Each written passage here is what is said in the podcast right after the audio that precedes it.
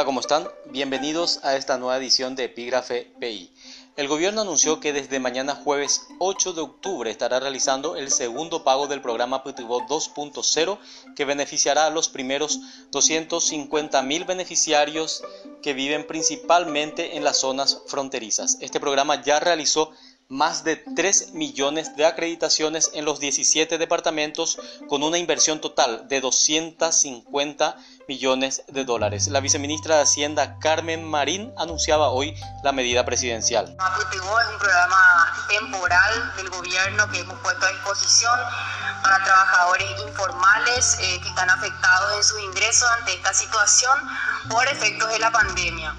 Dado que es un programa transitorio, ahora estamos realizando el, el el segundo pago a estas doscientas cincuenta mil personas. La idea es que vayamos realizando con un calendario, con un calendario que tiene que ver también y que cuida mucho las cuestiones sanitarias, evitando aglomeraciones en los comercios adheridos. La próxima semana los pagos van a continuar.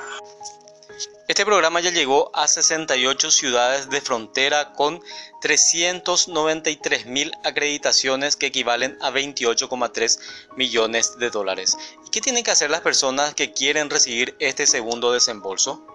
Sí, ese es un punto muy importante. No hay más un periodo de catastro. Las personas ya se registraron cuando pusimos a disposición la plataforma. Ahora solamente eh, tienen que estar atentos al mensaje de texto que le llega, Eh, informando de que esa acreditación fue realizada, y también verificar su cédula en, con la cédula en la página web del Ministerio de Hacienda.